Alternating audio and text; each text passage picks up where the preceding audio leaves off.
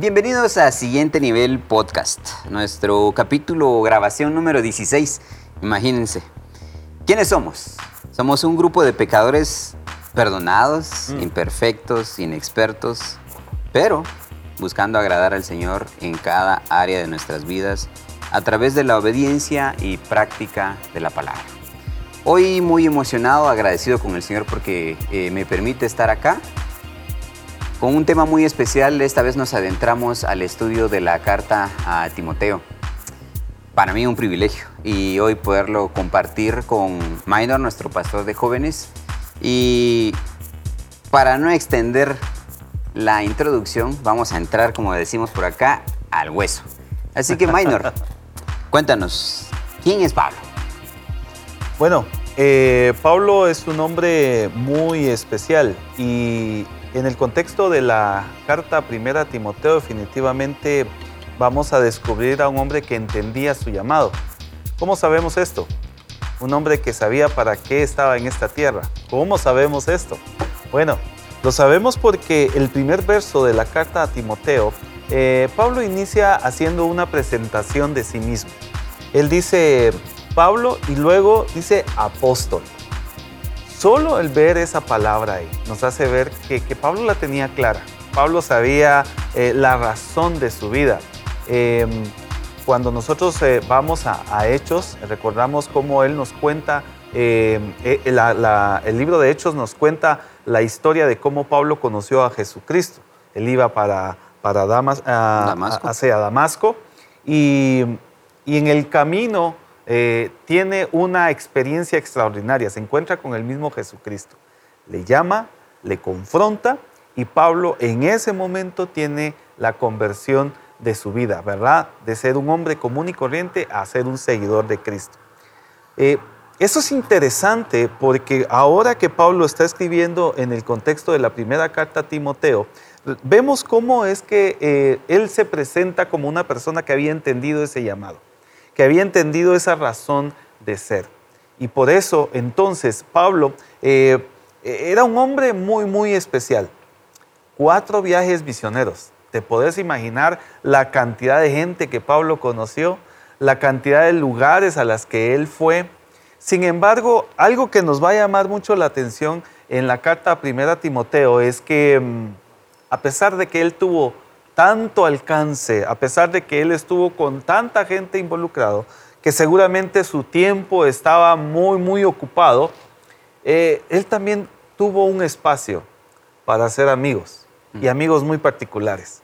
Y uno de estos amigos, pues lo vamos a ver en esta carta, Timoteo mismo. Así que, ¿quién es Pablo? Bueno, vamos a tener mucho tiempo para poder hablar de Pablo como ese hombre eh, misionero, como ese hombre amante de Jesucristo, pero también como ese hombre que discipulaba, que cuidaba de otros y que estaba muy interesado en el crecimiento de los que estaban a su alrededor.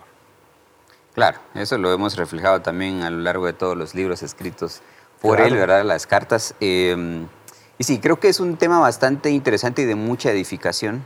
Ah, en nosotros, dado que eh, creo que una de las cosas principales al acercarnos a la palabra es, primero, imitar a Jesucristo. Claro. Y, y vemos esa personalidad en Pablo y cómo ahora él busca dejar lo mismo en Timoteo.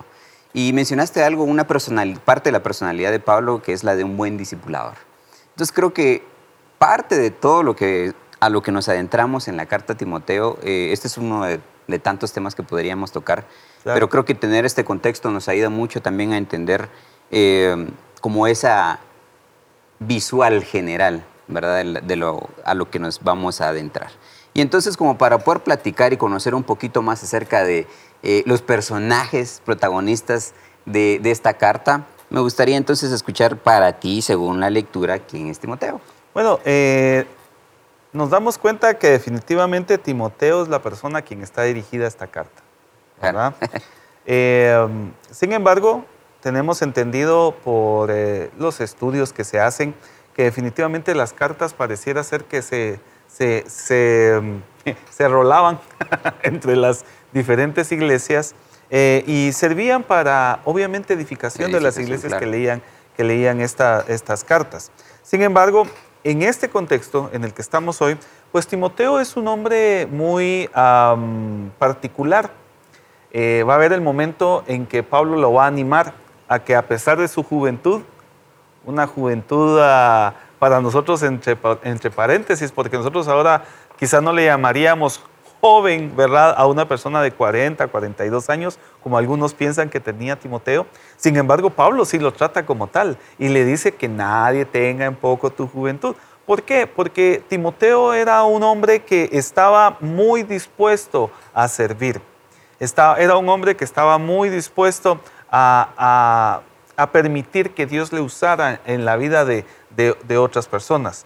Vamos a descubrir a un Timoteo que era muy amado por Pablo. De hecho, en el verso, siempre primer verso, segundo verso, perdón, de, de la carta a Timoteo, capítulo 1, vemos que Pablo le dice a Timoteo, de una manera muy peculiar. Le dice, verdadero hijo en la fe. No es cualquier título eh, el que Pablo le da a Timoteo. Era un hombre muy especial, pareciera, porque no solo le dijo hijo, le dice verdadero hijo. Eh, te da la sensación, ¿verdad?, de que como que quizá habían otros que se habían llamado hijos para Pablo, pero que realmente en Timoteo le había encontrado a una persona que sinceramente, que, de todo corazón, ¿verdad? Había aceptado el reto. Eh, Timoteo es muy interesante cuando nosotros veamos en esta carta que fue enviado con una misión específica a una iglesia llamada eh, eh, en, la ciudad de Éfeso. ¿Por qué Pablo hizo eso? Bueno, definitivamente creo que parte de la respuesta que hablábamos fuera de cámaras contigo, ¿verdad? ¿Por qué enviar a Timoteo? Porque creo que parte de la respuesta está en, ese, en esa expresión, verdadero hijo. Era una persona en la que Pablo seguramente confiaba. Era una persona a la que Pablo tenía en alta estima. ¿Y a quién más tú podrías enviar, ¿verdad? A cumplir una misión que te importa tanto, sino a un verdadero hijo. Claro. Y yo creo que algo que podríamos sacar de, lo, que mencionabas em, es entonces cómo se da ese proceso, si, pensamos nosotros hoy en día, eh, ¿qué proceso debe existir entre dos personas o más para que alguien pueda decir, este es un verdadero amigo, hijo, en, cuestión de, la fe? Eh, creo que hay mucho por detrás allí de la experiencia que a lo mejor vivió Pablo con Timoteo, eh, ser testigo de primera mano de cuál era su personalidad y decir entonces, sí, este es un verdadero hijo en la fe. Mira, a mí me parece que el mejor proceso que nosotros podemos ver es el del mismo Señor Jesucristo con sus discípulos. Te recordarás que como iglesia nosotros eh, hemos enseñado a nuestros grupos de discipulado eh, ocho elementos de la vida de Jesús y en el trabajo que él realizaba con sus discípulos. Uno de ellos era el tema de la asociación. ¿Te acuerdas de eso?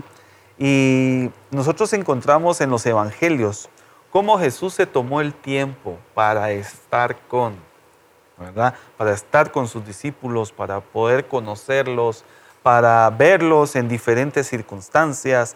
Eh, Jesús vio a sus discípulos en momentos de mucha alegría, como, como una fiesta de la Pascua que fue, ¿verdad? Por lo menos se piensa que fue a dos fiestas de la Pascua con, con sus discípulos, pero también cómo vio a sus discípulos en momentos tan difíciles como cuando estaba la, la, balsa, ¿verdad? Que se hundía ah. y aquellos estaban todos friqueados porque no sabían qué iba a pasar y Jesús dormía. Jesús conoció a sus discípulos en diferentes circunstancias.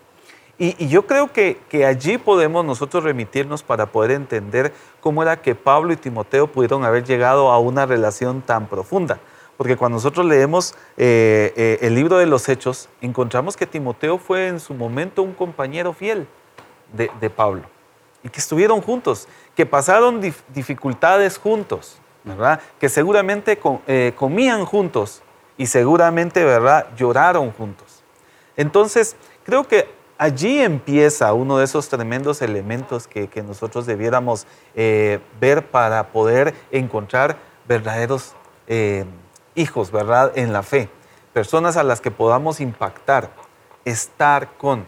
Eh, podríamos seguir hablando porque ahí ya estamos, eh, imagínate hablar del discipulado de Jesús.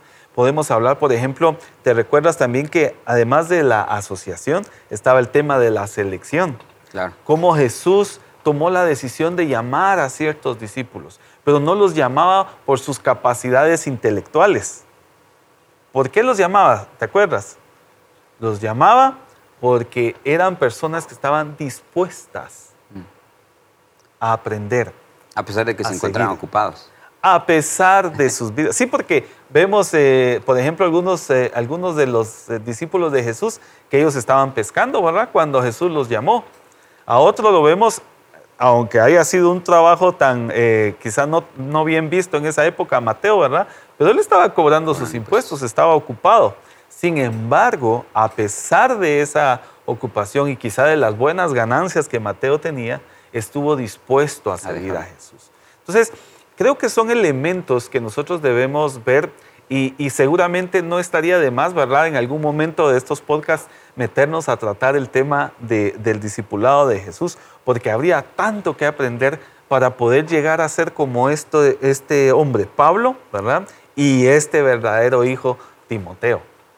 Y es que yo creo que eh, la importancia de poder platicar de, de- de esta relación que vemos acá es porque, bueno, tú que estás allí, tú que nos estás escuchando o nos estás viendo, y, y entonces de repente, no sé, te pasa por la mente, ¿y, y a mí qué? ¿Cómo me aplica? De Claro. cómo, ¿qué, qué está pasando aquí? Estoy escuchando a dos personas platicando de otras dos personas y cómo me afecta eso a mí.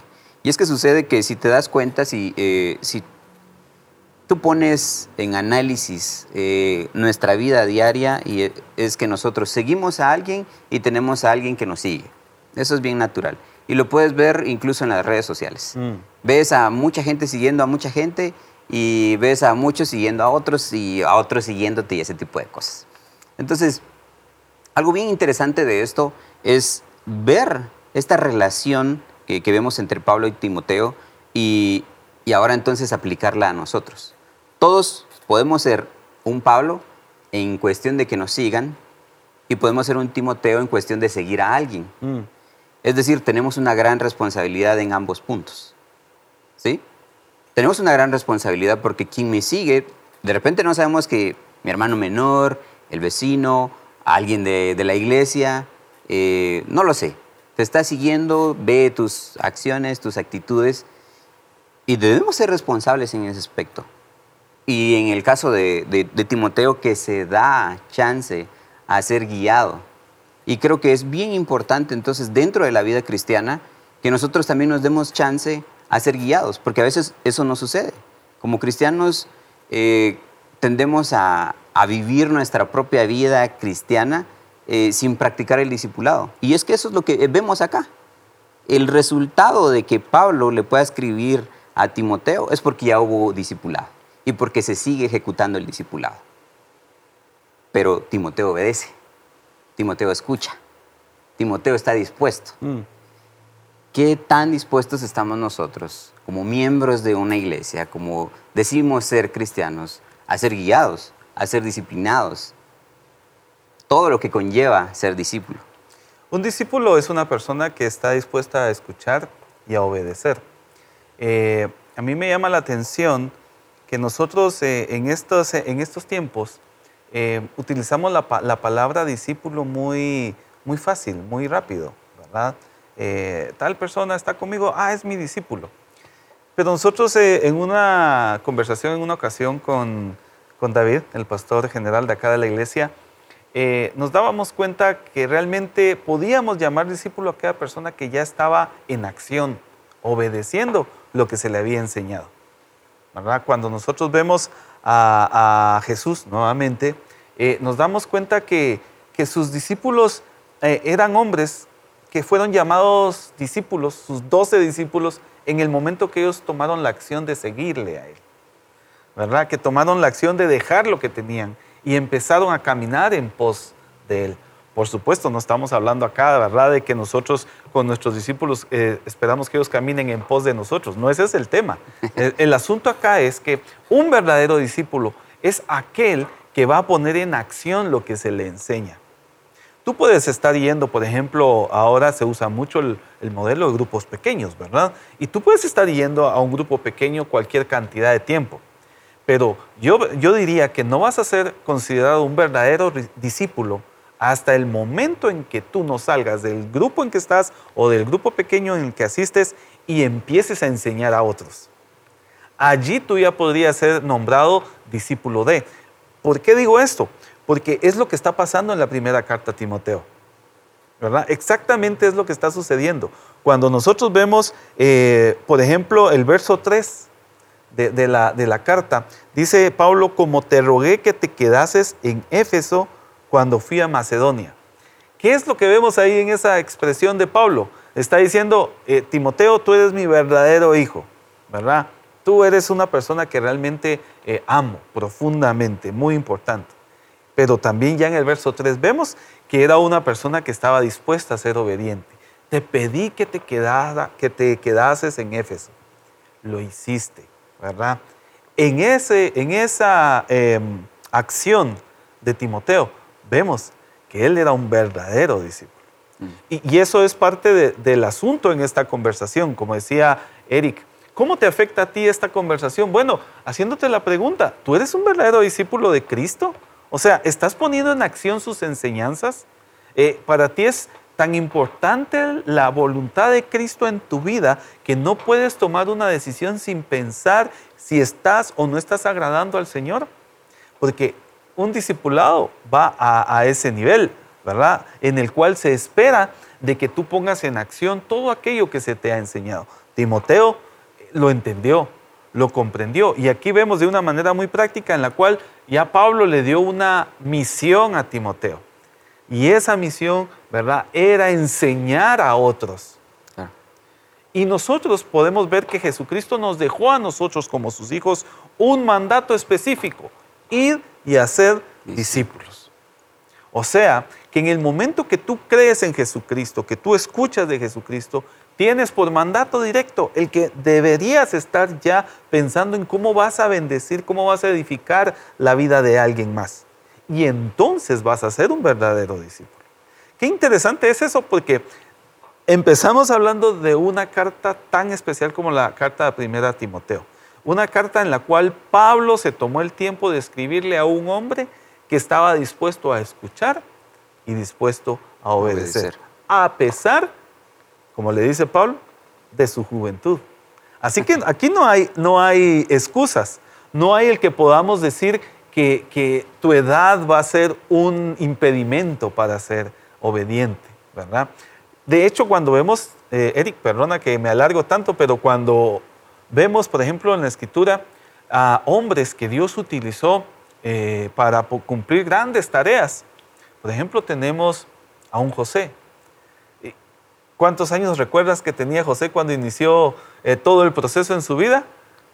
No sé, 16. 17 años, ¿verdad? Eso es lo que dice Génesis, ¿verdad? Que, que José tenía 17 años cuando empezó el proceso Dios en su vida para llevarlo hasta donde lo llevó, ¿verdad?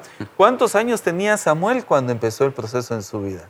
¿Te recuerdas? No cuatro años más o menos, cuando el Señor le habla, ¿verdad? Algunos piensan que, era un niño, era un, era un bebé cuando lo llevan al templo y estando en el templo, ¿verdad? Él empieza a crecer y como a los 12 años se piensa que escuchó la voz, ¿verdad? Que le dijo José, eh, José, ¿verdad? Este, eh, Samuel. Y así podemos ir recorriendo, ¿verdad? veamos gente más cercana a nosotros. Eh, yo no sé si tú has escuchado acerca de la historia de Luis Palau, pero de Luis Palau, ¿verdad? Que, ya está en la presencia del Señor, pero se habla que él conoció a Cristo a los siete años. Mm. Y, que, y que el Señor, ¿verdad? Allí le llamó para poder cumplir una, una tarea. Yo, aquí no es un tema de edades, es un tema de obediencia. ¿Estás dispuesto? ¿Quieres tú llegar a tener esa relación, ¿verdad? Con el Señor. Una relación tan especial, ¿verdad? En la cual seguramente vas a encontrar a un Pablo en tu vida que te va a dirigir. Porque de hecho, ¿te acuerdas de Timoteo? Hablábamos que Timoteo en su vida también nos cuenta eh, que eh, eh, hubo una abuela que muy pequeño le enseñó, lo dirigió y esto le permitió a Timoteo poder cumplir esta enorme tarea. Así que cuando esta carta nos va a llevar a elementos muy, muy especiales, ¿verdad? Cuando estemos cada vez más profundizando en ella, lo importante del discipulado, pero también nos va a llevar a confrontarnos con elementos que Pablo le enseña a Timoteo para poder guiar a la iglesia en Éfeso. Eh, la verdad es que mientras más nos adentramos a, la plática ¿verdad? del discipulado y ver ciertos elementos allí, eh, como el de un padre espiritual, pensémoslo así en Pablo, porque le dice hijo en la fe a Timoteo. Eh, y luego mencionas estos temas de contexto como el de una abuela. Y creo que hay muchos elementos que pueden eh, como definir el cómo podemos llegar a ese punto. Sin embargo, vemos a un Pablo que viene de un contexto tal vez distinto, podríamos decir, ¿verdad? Si comparamos a, Timoteo en cuestión de él creciendo en el conocimiento del Señor, guiado por, por su abuela, por su mamá, conociendo el, Evangelio como debía ser, mientras que Pablo crece en un mundo de la ley, conociéndose y sabiéndose la palabra de pe a pa, podríamos decir. Claro. ¿Verdad? Pero en una fase o en un proceso de vida en el que su celo por la ley le llevó en su momento incluso a ser testigo de asesinatos, como en el caso de Esteban, ¿verdad? Que lo vemos en Hechos. Claro. ¿Y cómo entonces llega esta transformación no por él, sino por plan divino del Señor, como tú mismo lo mencionabas al inicio, eh, de cómo él eh, tiene este encuentro con el Señor camino a Damasco? Entonces creo que, porque puede que, que digamos, ah, pero es que yo no, yo no nací en un hogar cristiano. Ah, yo no he tenido una abuela o una mamá que me haya enseñado acerca del Señor, porque de todo nos podemos inventar, ¿verdad? a todo podemos ponerle pretexto de, es que yo no puedo servir, no puedo eh, ser discipulador o no me meto ni siquiera a un discipulado porque eh, no tuve, eh, no viví o no nací o no crecí en un hogar cristiano. Es que cuando se trata de excusas, al final todos somos campeones, ¿verdad? O sea, porque cuando no hay el anhelo o no hay el deseo, excusas vamos a encontrar. Eh, y, yo creo que estás en un punto muy interesante y, tenés toda la razón, porque vemos a un Pablo que venía de un contexto muy diferente a un contexto de Timoteo, ¿verdad? Y sin embargo, los vemos ahora juntos, trabajando, ¿verdad? De la mano. Y eso es una de las cosas preciosas que en la iglesia nosotros podemos, dar, eh, podemos ver, podemos encontrar cómo es que en un lugar llega gente con tantos contextos, llega gente con tantos pasados, mm. y cómo todos esos contextos y todos esos pasados Dios los utiliza, ¿verdad? Para cumplir sus propósitos. Interesante. Creo que cómo es eso, ¿verdad? Que la palabra eh, nos permite ver ese tipo de cosas.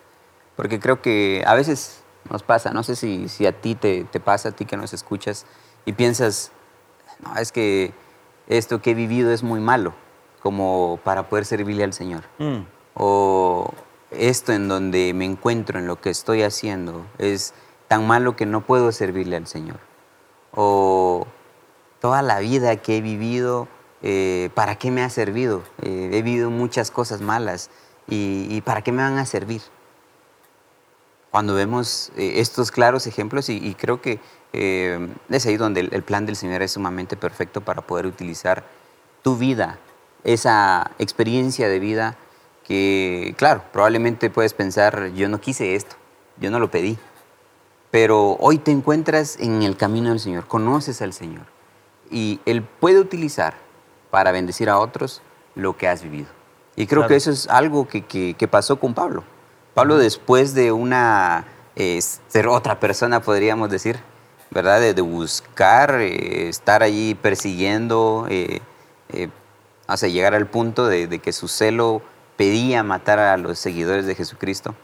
Y luego él poner su vida, decir, para mí el vivir es Cristo y el morir es ganancia. Un cambio totalmente radical.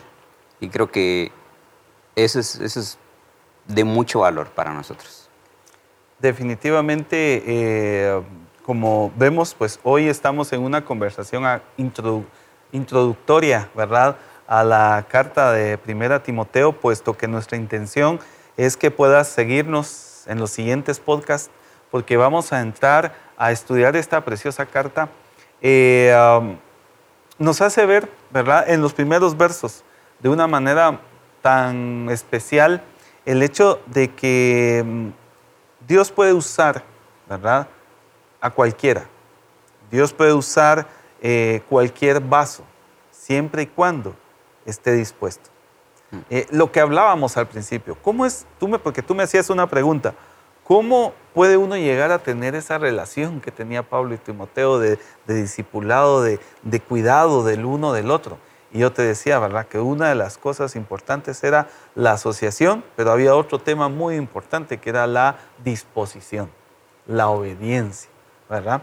Y, creo que eso es lo que vemos acá, que no importa el pasado, siempre y cuando llegues a un punto en el que estés dispuesto a ser obediente. Porque déjame decirte, Eric, que estamos en un mundo, estamos en una época en la que se ha estado predicando un evangelio idealista ¿verdad? Un evangelio en el que tú vienes a Cristo y las cosas se arreglan. Pero la verdad es que eh, no es así. Nosotros muchas veces venimos a Cristo con nuestra necesidad, ¿verdad? Venimos a Cristo con nuestros pecados y es importante arrepentirnos. Es importante confesar que somos pecadores y confesar nuestra necesidad para que en ese momento nosotros nos humillamos a tal punto que reconocemos a Jesucristo como Señor en nuestra vida. Y entonces allí vemos al Espíritu Santo que empieza a obrar en nosotros. Eh, estamos estudiando a nivel de iglesia la primera carta a Corintios. Y precisamente en el capítulo 12, Pablo, para poder hablar de los dones que nosotros eh, eh, recibimos por parte del Señor a través del Espíritu Santo, inicia en los primeros versos del capítulo 12 de 1 Corintios, eh, Pablo inicia fundamentando la idea. Y lo hace de esta manera, que nosotros no podemos reconocer a Jesucristo como Señor si no contamos con el Espíritu Santo. Y eso es, eso es algo que, le da vuelta a muchas ideas que nosotros tenemos ahora como iglesia. Porque nosotros, eh, Eric, estamos eh, creyendo que aquel que tiene las mejores, las más grandes manifestaciones del Espíritu Santo en su vida es al que nosotros debemos seguir, es al que nosotros debemos observar, ¿verdad? Es al que nosotros eh, debiéramos hasta venerar, porque pasa que muchos hasta veneran a sus propios líderes, ¿verdad? Sin darse cuenta, cuenta del tremendo pecado que están cometiendo. Entonces, ¿por qué te digo esto? Porque Siempre hablando del contexto de Timoteo, a mí me llama la atención cómo es que Pablo eh, le da una, una dirección a Timoteo más adelante en el capítulo 3 de, de 1 Timoteo. Le dice, tú vas a elegir obispos, tú vas a elegir líderes. Pablo no le da un listado de dones que ellos deben tener, ¿verdad? Deben ser profetas, deben ser apóstoles, deben ser pastores, deben ser... No, no, no. Lo que hace Pablo es que les dice, le dice a Timoteo, debes elegir a todas aquellas personas que tengan carácter, que sean hombres de una sola mujer, ¿verdad? Hombres y mujeres que no sean dados al vino, hombres y mujeres que no sean pleitistas. Y empieza Pablo a dar todo un listado de instrucciones que no tiene que ver con carismas, ¿verdad? Con dones los que, los que se hablan en 1 Corintios 12. Tiene que ver con que tú has entendido que debe ser obediente. Y por eso hacía yo el comentario. Porque nosotros necesitamos entender que para llegar a ser verdaderos discípulos, necesitamos recordar, ¿verdad?, la obediencia. ¿Qué pasó con Pablo? Pues claro, Pablo cometió tremendos errores por su celo, como tú decías, ¿verdad? Eh, vemos cosas terribles. Eh, se habla del asesinato de Esteban, pero se sabe que él iba detrás y que de, los hermanos, ¿verdad? En, esa época. Y le tenían, le tenían pavor a Pablo, le tenían un terrible miedo, Sabían que si Pablo los encontraba, ¿verdad? Les podía suceder lo peor. Eso significa que no solo mató a Esteban, ¿verdad? Sí. Sin embargo, Pablo fue confrontado a tal punto que reconoció a Jesucristo, se humilló a Jesucristo y estuvo dispuesto a seguirle. Y entonces hubo, ¿verdad? Restauración. Y ese es el tema que, yo quiero darte a ti esta tarde. No pienses que solamente con declarar que Jesucristo, ¿verdad? Es Señor, se arreglan las cosas. No, nosotros necesitamos tomar acción de obediencia para poder entonces ser, ¿verdad? Hijos, como Timoteo fue reconocido, verdaderos hijos, ¿verdad? Hijos que aman, hijos que están dispuestos a seguir a su Señor. Así que, mira qué profundo el poder observar a Pablo y a Timoteo, ¿verdad? En esta conversación que están teniendo en los primeros, apenas los primeros tres versículos Claro. de la primera carta a Timoteo. Sí, seguro. Y vamos a, a ver eh, muchísimos eh, temas. La verdad es que la, ah, todas las circunstancias y escenarios que se, se notan a lo largo de la, de la primera carta a Timoteo, eh, creo que son muy pertinentes para, para nosotros, para esta época. Mm. Y, y la importancia de que nos acerquemos a este estudio, eh, primeramente es porque nosotros como, como grupo, como eh, liderazgo, buscamos primero presentar la palabra. Creo que eso es elemental. Eh, y segundo, pues porque la palabra misma dice que no regresa vacía, sabemos que hará la obra, no la de nosotros. Así que, pues creo que ya hemos abordado lo suficiente de, ah, para una introducción, ¿verdad? A, a una carta que creo Claro. que va a ser de muchísima bendición. Y, y entonces eh, les invitamos a que puedan desde ya hacer tiempo, que eh, se adentren a la lectura, eh, que puedan incluso tener dudas, nos puedan escribir a través de las redes sociales, hacer preguntas, pues resolver cualquier tipo de, de cuestionamiento que ustedes tengan respecto a la lectura de, de Timoteo, puesto que esto es lo que vamos a estar estudiando en, los, en las próximas eh, reuniones, en los próximos podcasts, que para, para mí tan solo es, esta pequeña plática ya ha sido de mucha bendición. Creo que también eh, me reta, ¿verdad? Constantemente. Eh, dado que al final eso es lo que buscamos, que de, de estas pláticas haya un resultado de acción en tu vida, hay un resultado de acción en nuestra vida.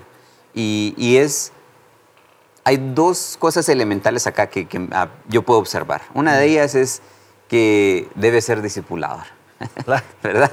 Y la otra es que debe ser buen discípulo. Y, y si te preguntas entonces, ¿cómo hago yo para ser discipulador o cómo hago yo para ser un, eh, discipulado? Aquí tenemos un ejemplo clarísimo. Y creo que algo que mencionabas acerca de- del- del discipulado de Jesucristo es ese compartir tiempo con sus discípulos le llevó entonces a conocerles a cada uno, Mm. ¿verdad? Entonces creo que es importante que nos demos ese tiempo, ese chance de poder compartir con aquella persona que está interesada en discipularnos. Y, y tal vez tú que nos escuchas o nos ves y probablemente eh, estás fungiendo como discipulador, también el reto que tienes de, poner en práctica esto, de acercarte de forma genuina al cuidado y a la vida de tus discípulos para, para hacer eso, ¿verdad? Un ejemplo de bendición. Si me permites eh, interrumpirte, Eric, este, mm, creo que es válido y, muy, y muy importante a retomar que estamos viviendo una pandemia como, como eh, eh, en la humanidad, ¿verdad? Nos tocó vivir una pandemia interesante. Sin embargo, eh, creo que esta pandemia, así como nos ha enseñado cosas muy importantes, también nos ha llevado a peligros. Y creo que uno de los tremendos peligros que estamos viviendo es que muchos creen que, que el vivir eh, eh, la vida de iglesia se puede hacer desde casa, ¿verdad? Conectado a un dispositivo. Que obviamente nosotros pues hoy estamos aprovechando esa, esa herramienta, estamos Claro. aprovechando esta tecnología. Pero realmente para lo que nosotros estamos hablando, ¿verdad? Este tipo de relaciones es muy difícil pensar que puedes llevarlas a nivel, eh, a nivel remoto, ¿verdad? es muy complicado pensar en que vas a poder eh, re- tener relaciones realmente profundas si tú no decides romper con la comodidad, si tú no decides eh, dejar atrás eh, la idea de que, de que puedes hacerlo desde casa. Eh, yo quiero animarte a que puedas tomar en cuenta que si tú quieres realmente bendecir, edificar la vida de alguien más, que si tú quieres realmente crecer en tu vida cristiana, va a ser necesario que tengas una relación, ¿verdad? Muy cercana con otras personas. ¿Habrá que vencer los temores? Sí, muchos están quedándose en casa por temor, ¿verdad? Habrá que vencerlos. De hecho, la palabra dice que el amor echa fuera el temor. O sea, tú vas a amar de tal manera a Cristo y vas a amar de tal manera a su iglesia que por ese amor, ¿verdad? Vas a tomar eh, eh, el, camino de poder congregarte y, poder ir adelante. Ya estoy escuchando el que me está diciendo por ahí, ¿verdad? Ah, sí, pero es que hay que tener cuidado, hay que tener, ¿verdad? Los, eh, todo este tema de los protocolos, protocolos ¿verdad? En cuenta. Hoy no es el día para discutir ese tema. Sin embargo, puedo decirte que el temor, ¿verdad?, paraliza. Muchas veces el temor no nos permite avanzar. Y el estudio de la carta de, de Primera Timoteo nos va a retar a ir adelante, a vencer el temor, a tener, ¿verdad?, la, la valentía de poder un día terminar nuestra vida como lo terminó Pablo, porque ya en la segunda carta a Timoteo, Pablo termina de una manera extraordinaria. Se piensa que la segunda carta de Timoteo es la, una de las últimas cartas, si no la última carta que Pablo, escribió. ¿Y sabes qué hizo Pablo en esa carta? Él, él dijo algo poderoso, dijo, he terminado ah, la, la, carrera, ah. ¿verdad? He peleado, ¿verdad? Pero he guardado la fe. Y esas palabras no se dicen, ¿verdad? Por parte de una persona que ha vivido con temor. claro. ¿Verdad? Así que definitivamente qué importante es que nosotros podamos eh, tomar eh, lo que nos enseña esta, esta carta en estos primeros versos el día de hoy y que nos podamos animar entonces, Eric, y que nos podamos animar tú que nos oyes allá a ser discípulos a ser discipuladores y a realmente ir hacia adelante en el mandato que el Señor nos ha dado. Perfecto. Muchas gracias, Maynor. Para mí ha sido un gusto poder platicar eh, de esta pequeña introducción a la primera carta de Timoteo, eh, en donde pues hemos tomado eh, ciertos elementos que nosotros damos por hecho o nos imaginamos, ¿verdad? y tratando la manera de utilizar como siempre la base de la palabra como referencia para poder eh, tener este tipo de pláticas. Entonces con ello en mente me gustaría recordarte, someter lo que escuchas a discernimiento bajo la lectura de la Biblia y si crees que algo no se encuentra alineado a la palabra, por favor haznoslo saber. ¿Cómo? Pues nos puedes escribir a las redes sociales eh, ya lo hemos mencionado muchas veces, ¿verdad? A través de nuestras redes sociales, ya sea a través de Instagram, de Facebook o de Twitter. Eh, y de hecho, también hay un correo en caso quisieras hacerlo un poco más formal, a siguiente nivel, arroba supresencia.org. Eh, estamos totalmente dispuestos a, atender, a escuchar, a apoyar si en caso tienes alguna circunstancia en la cual deseas que te ayudemos. Y, claro, poder llevar a la práctica lo que escuchas si esta te bendice. Así que muchas gracias, eh, Minor, muchas gracias por darme el privilegio y la oportunidad de poder compartir eh, más de la palabra, que a mí me bendice muchísimo. Gracias, Eric. Que el Señor les bendiga y pues sigamos atentos a, los, a lo que viene, porque vienen cosas muy, muy especiales en el estudio de la primera carta a Timoteo. Muy bien. Hasta luego. Adiós.